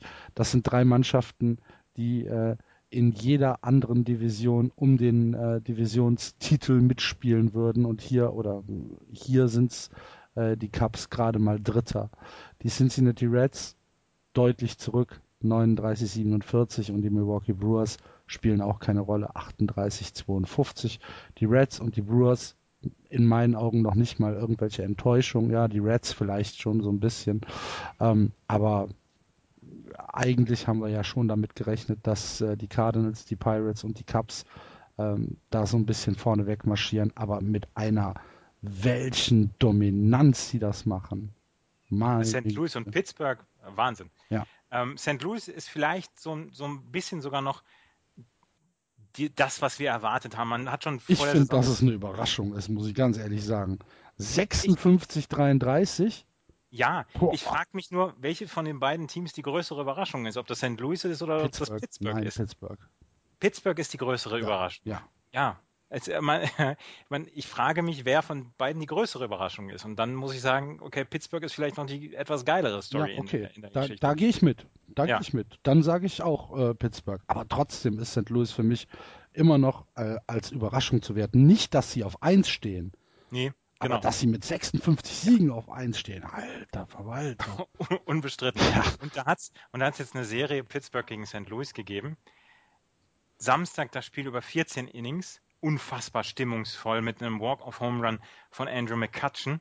Und dann Sonntag haben, haben die Kommentatoren hinterher gesagt, das beste Sunday Night Game bislang und eine Stimmung wie in der NLCS.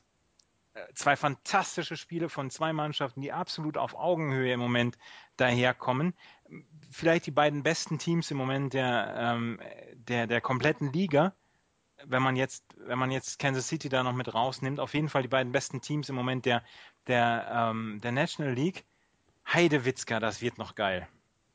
Aber das haben wir, seitdem wir diesen Podcast machen, sprechen wir immer über die NL Central als das, ähm, als die Liga oder die Division, die die meisten Teams stellt, die am Ende vielleicht die Playoffs erreichen Mhm. können. In den letzten Jahren war es dann immer Cincinnati. Dieses Jahr sind es die Chicago Cubs, aber St. Louis und Pittsburgh, seit, seitdem wir den Podcast machen, immer mit davon, vorne dabei. Wenn Jens Huber gewusst hätte, dass es an uns liegt, dass die Pittsburgh Pirates so gut sind, dann hätte er uns vor zehn Jahren schon gefragt. Das glaube ich auch. Machen. Das müssen wir ihm, ähm, wenn er hoffentlich zu Gast in äh, der Jubiläumsshow ist, müssen wir ihm das vorwerfen. Ja, Wir ihm erbarmungslos, wir bitterlich. müssen, wir müssen es ihm sagen, dass er dieses Leiden schon hätte früher beenden können, hätte er uns gekannt. Ja, Hätten wir uns gekannt. ja. Aber das waren natürlich zwei ähm, tatsächlich wunderschöne Siege, die die Pirates da eingefahren haben. Zu Hause jeweils Walk auf nach äh, Rückstand und Völlig euphorisiertes ja, Publikum. ja, absolut, absolut. Und zwar wirklich und, und richtig gute Spiele. komplett euphorisierte ähm, Kommentatoren. Ja, ja äh, wirklich. Also an den beiden Spielen konntest- war, war, waren keine Wünsche offen hinterher. Das war echt super. Nee, absolut, absolut. Ähm, bei den Cups haben wir ja vor der Saison auch schon so ein bisschen gesagt, ja, Theo Epstein, äh, Epstein oder Epstein? Epstein. Epstein. Epstein. Epstein. Epstein. Okay, wie auch immer. Ihr wisst, wen ich meine. Ähm, der, der kennt sich aus, der kann ein Championship-Team zusammenstellen. Die Cubs äh, haben viel investiert in die Mannschaft, haben natürlich auch äh, Spieler, die sie jetzt über drei Jahre, ah, zweieinhalb Jahre entwickelt haben, die jetzt so langsam äh, auf dem Niveau ähm, Contender-mäßig angekommen sind und eigentlich auch eine gute Mannschaft. Dazu halt die Geschichte der Cups, ähm, dieses ja, dieses alte Stadion Wrigley Field, die loyalen Zuschauer, die Sehnsucht einer ganzen Stadt und äh, ja, sie sind ja lang noch nicht raus. Wie gesagt, sieben Spiele über ähm, über 500, acht Spiele allerdings jetzt hinter den Cardinals zurück, sechs, äh, fünfeinhalb hinter den hinter den Pirates. Ähm, für mich wären die Cubs ja tatsächlich noch die größere äh, Geschichte als die Astros. Ja, äh, absolut. Ich, das das, das glaube ich auch. Ich glaube, dass ihr Problem im Moment ist, dass äh, die, die Pirates und die Cardinals so, so performen, Mhm. dass es eventuell äh, am Ende der Saison nicht für einen Playoff-Platz reicht. Äh, Also ich, äh, ich frage mich, Ganz ruhig, ich würd- ganz na, ruhig, Ich Andreas. würde ich würd gerne im Moment Joe Madden einfach mal in so einem, so einem Gespräch gegenüber sitzen und sagen, was glaubst du, äh, kann man dieses Jahr dann mit der Saison zufrieden sein? Er wird wahrscheinlich sagen, ja, sind wir. Mhm. Vielleicht ist es, kommt alles noch ein Jahr zu früh. Mhm. Ähm, sie sind auf jeden Fall auf einem fantastischen Weg. Sie sind, sie sind das Team mit dem, mit dem, mit dem größten, äh, mit dem größten Potenzial in den nächsten Jahren wirklich mit, um die Playoffs zu kämpfen und um Meisterschaften zu kämpfen. Mit, Aber, mit den Red äh, Sox zusammen. Ja, vielleicht auch mit den Red. Sox zusammen. Aber nee, das meinte ich ganz ernst. Ja, ab, aber dieses Jahr sind da halt zwei Teams darüber, die einfach noch ein, ein Stück weiter sind. Und dann heißt es vielleicht dieses Jahr, okay, wir gucken mal, ob Richtung Wildcard-Platz noch was geht. Aber insgesamt, glaube ich, können die, können die Cubs zufrieden sein. Sie haben einen fantastischen Manager und die Zukunft ist rosigst Ja. für die Chicago Cubs. Rosigst. Und im Hintergrund spielt Eddie Vedder. Ja. Wenn du so einen, wenn du so einen Edelfan dann auch noch dazu hast, alles in Ordnung. Ja, ähm, die Cincinnati Reds, für dich eine Enttäuschung? Na, Kann man ja. gar nicht so sagen. ne? Also ich habe auch nicht damit gerechnet. nee. Enttäuschend war halt, dass Donald Lutz entlassen worden ist. Ja, aber nachdem er Tommy John brauchte, Kann man, Ähm. ja, die brauchten Platz auf dem, auf dem, äh, ja, auf dem äh, 40-Mann-Roster äh, rational nachzuvollziehen, auf jeden Fall. Äh, schade trotzdem. ja, das ist, das ist sehr schade und ich bin sehr gespannt, wie es dann jetzt für ihn nächstes Jahr dann weitergeht. Ähm, es war eine verständliche Reaktion der Cincinnati Reds und trotzdem ist es schade. Ja. Genau. Ähm, ja, und die Milwaukee Brewers, da habe ich so gar nichts zu, zu sagen. Ich auch nicht. Habe ich, glaube ich, noch nicht einmal gesehen dieses Jahr. Ähm, doch, ich habe sie schon zweimal gesehen. Ähm, ja, ähm, die sind, die Jetzt sind kriegen wir einfach. wieder Feuer.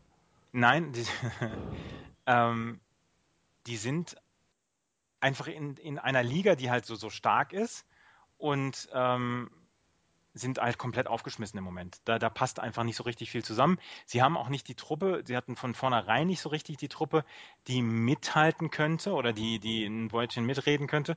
Und jetzt geht es für sie eigentlich meiner Meinung nach darum, ähm, was können wir zur Trade Deadline machen, um die Mannschaft für, dies nächst, für die nächste Saison Neu zu, aufzustellen. neu aufzustellen. Zum Beispiel Adam Lind, ein First Baseman.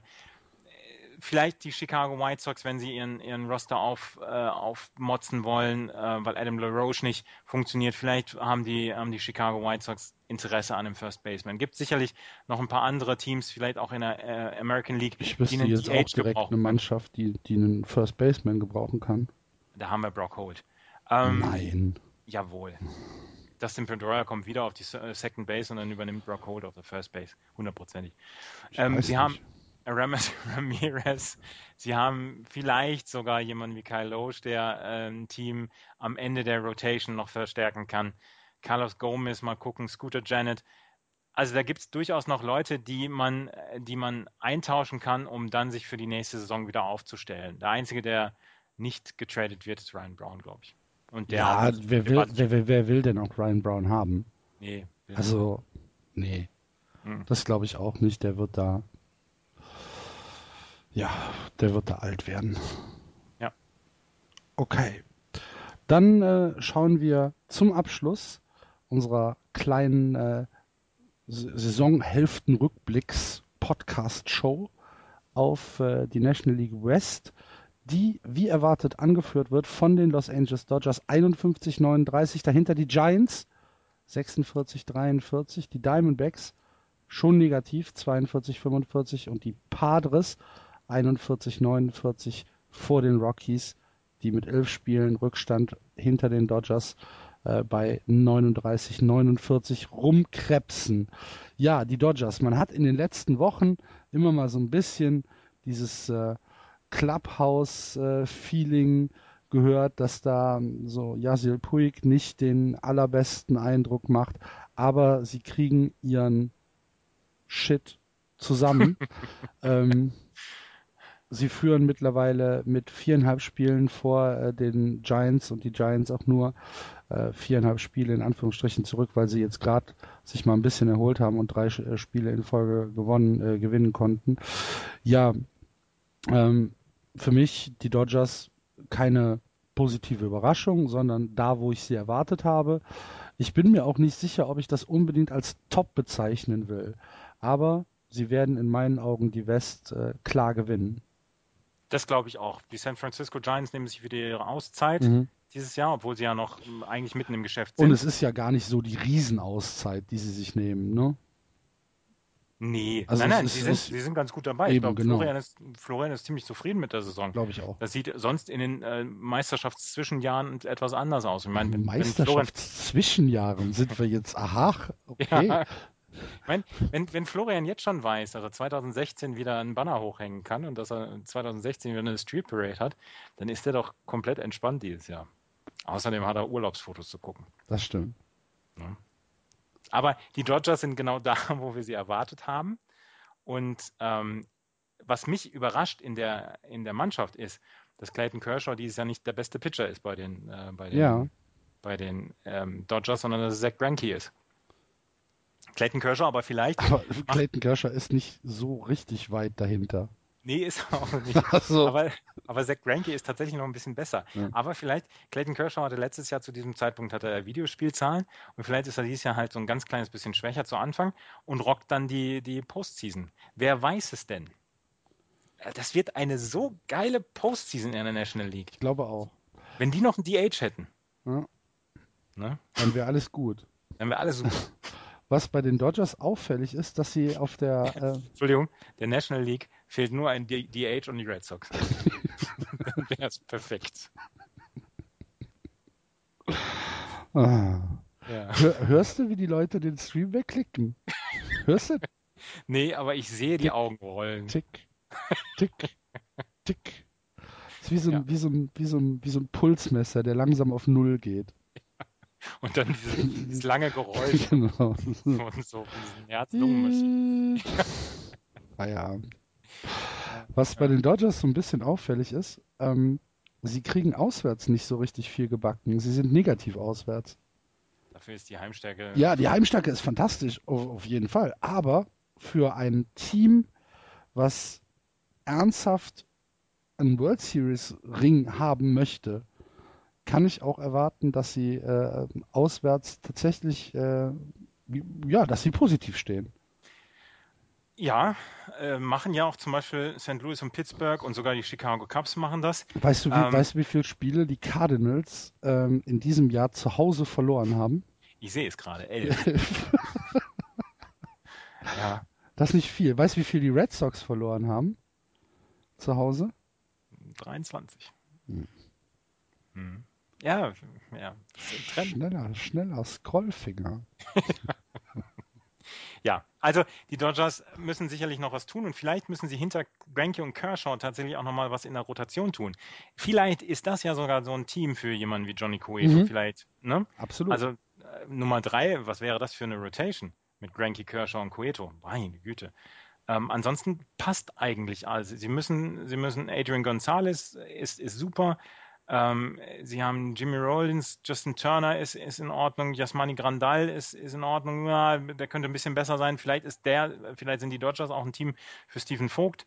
Ähm, sie haben Jock Peterson, äh, aufregenden Nachwuchsspieler, Yasiel Puig. Ja, hm. mal gucken, ob der, ob der jetzt, ähm, er wird nicht getradet oder so, aber ähm, mal gucken, ob er weiterhin das Vertrauen genießt oder ob er nicht irgendwann mal so ein bisschen als Clubhouse-Cancer abgetan wird. Ähm, bin ich sehr gespannt auf die weitere Entwicklung bei den Los Angeles Dodgers. Ich auch, tatsächlich. Ähm, ja, die Giants haben wir ja schon so ein bisschen angesprochen. Keine Enttäuschung. Ähm, sie sind mittendrin im Wildcard-Rennen. Ich glaube nicht, dass es reichen wird. Für die Giants. Ja. Glaube ich eigentlich auch Ich glaube nicht, dass es, dass es reichen wird. Äh, dafür nehmen sie sich einfach ab und an zu viele äh, Auszeitstreaks. Aber die Philadelphia Phillies waren jetzt genau das, was der Doktor geordert hat, ne? Ja, so, so ein bisschen, bisschen totes Fleisch, wo, wo man ein bisschen Protein Ja. ja zu sich ja, nehmen kann, wenn man so, ein, so ein verhungerter Geier ist, weißt du? Genau. Ja. Ja. Verhungerte Geier gibt's ja in der Wüste ganz schön viel. Und dann sind wir in Arizona. Ähm, für mich auch jetzt tatsächlich keine Mannschaft, wo ich sagen würde, ach, das ist eine Überraschung, dass sie äh, unter 500 stehen. Ähm, ich habe sie halt noch einen Platz tiefer erwartet, aber das kommt halt dadurch, dass San Diego halt so fürchterlich abstinkt. ja. Ähm, Ich, glaube, sie sind ein ganz kleines bisschen weiter, als sie eigentlich sein wollten. Ich glaube, vor der Saison hat man sich nicht so richtig viele Hoffnungen Mhm. gemacht in diese Saison, aber Paul Goldschmidt liefert unfassbare Zahlen Ja. ab. Wenn er so weitermacht wie bisher, wird er am Ende der Saison 330 Mal auf Base gekommen sein. Paul Goldschmidt tatsächlich äh, MVP-Kandidat. Ja, Absolut. Trotz äh, dem, was da alles äh, in, in der National League rumschwirrt. Ähm, er hat halt das Problem, dass er kein MVP werden wird. Weil die Diamondbacks halt kein Contender sein werden und dann wird es am Ende einer äh, aus Washington oder Andrew McCutcheon. Der hat noch die Chance auf die Triple Crown. Also Ja. der ist, der ist überragend drauf und er hat dann auch noch an der First Base spielt er Gold Glove Defensive. Mhm. Der Junge ist, der Junge ist das perfekte Paket. Also ich glaube schon, dass man ihm auch die MVP-Trophäe geben kann. Wenn er, wenn er weiterhin den, den Rest der Saison so spielt wie jetzt, wird er MVP. Verspreche ich dir nackig in der Hand. Alles klar. Halt, ich Aber halte dagegen. Sehr gut. Können wir am Ende der Saison drüber reden? Ähm, weiß ich, drei, vier Kölsch. Zu viel, zu viel Politik. Wetten wir um drei, vier Kölsch. Ja, um drei oder um vier? Um drei. Okay. Sehr gut. Habt ihr jetzt alle gehört.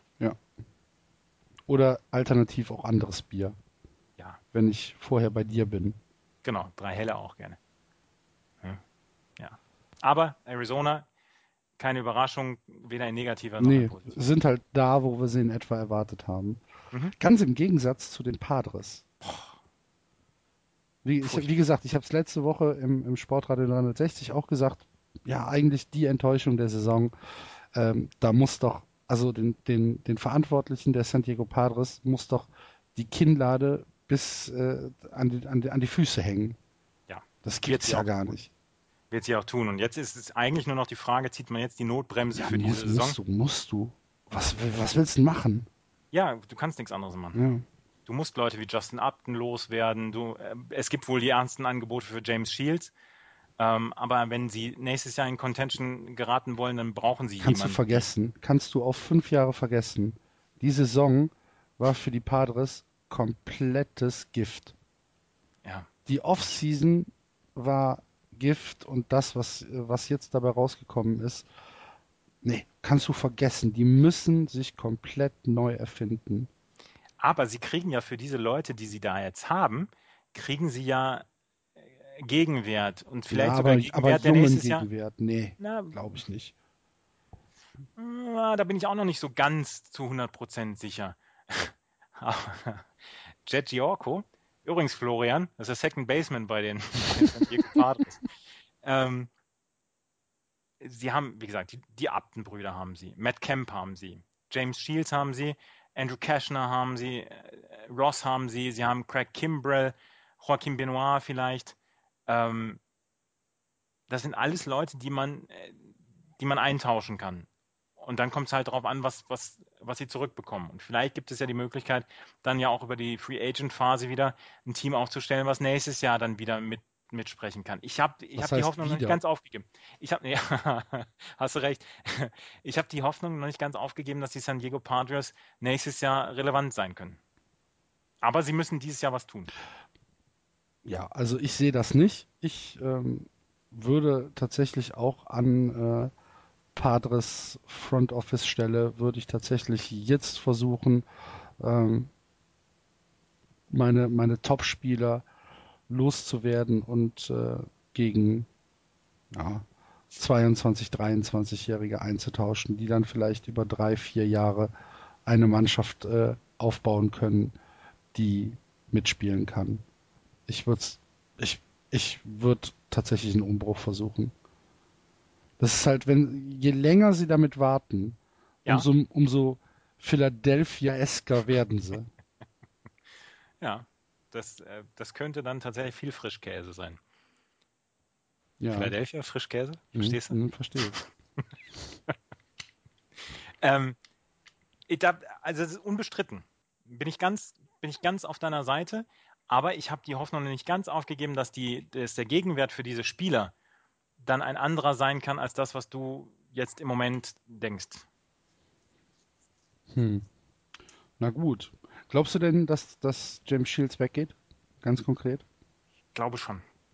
Ich glaube, ich glaube dann gibt es dann gibt's wirklich den Fire Sale. Ja, er ist ja einer, der über diese Saison hinaus äh, bei einem Team sein kann. Ja, das kann uns ja nicht schaden. Das, kann, das, das ist ja das Einzige, was die Red Sox nehmen. Sie werden keinen Rental nehmen. Genau, darum. Und deswegen könnte er für die Red Sox interessant sein. Es kommt darauf an, wen sie haben wollen. Und es wird kein Mookie Betts, es wird kein Xander Bogarts, es wird kein Blake Swihart geben. Und Dafür. Es kein gibt auch, auch nicht. und auch kein Eduardo Rodriguez. Und von daher muss man sich angucken, ob dann solche Leute wie Manuel Margot oder, oder Rafael Devers oder Henry Owens äh, interessant sein könnten für diese, für diese Teams. was, denn, was denn mit äh, Jackie Bradley Jr.?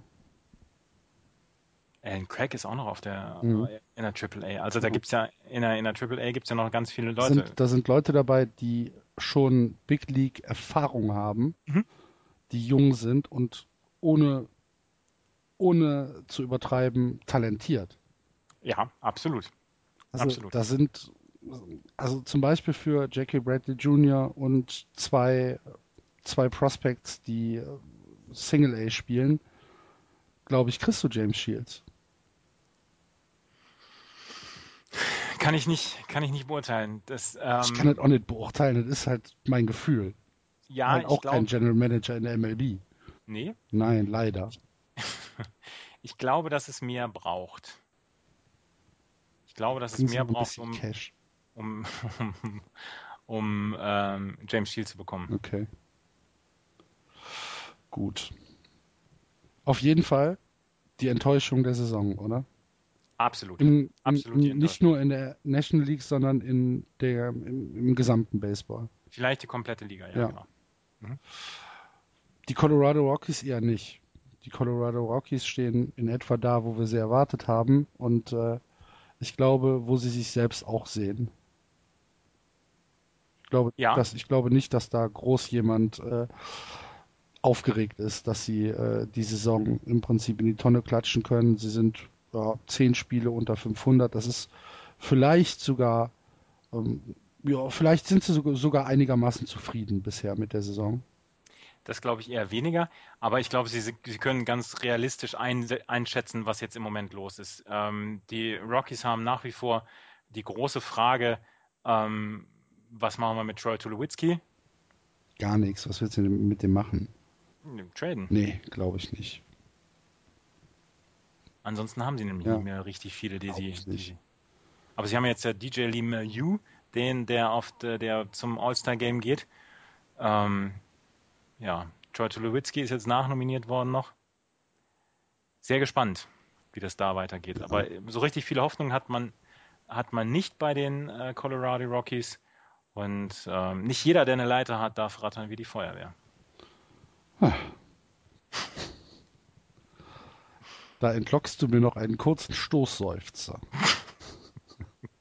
das hat ein sehr schlauer Mann gesagt. Ja. Du? Nee. Ich weiß es nicht. Gerd Polt? Nein, Tom Berenger. Aha, okay. In Ach, Major League. okay, jetzt, Mann. jetzt, Entschuldigung. Ja, ist für mich auch die sechste Stunde. Mann. Dein National League-Tipp für die World Series? Ich sag jetzt Pittsburgh. Ich sag Nationals. Ah, das wären so tolle Playoffs. Wenn die alle gesund bleiben. Ja. Alter, dann haben wir, dann haben wir echt, dann haben wir echt tolle Nächte vor uns, wir zwei, Axel. Wir zwei. Ui. Jetzt, ja, jetzt werde ich noch ein bisschen romantisch am Abend.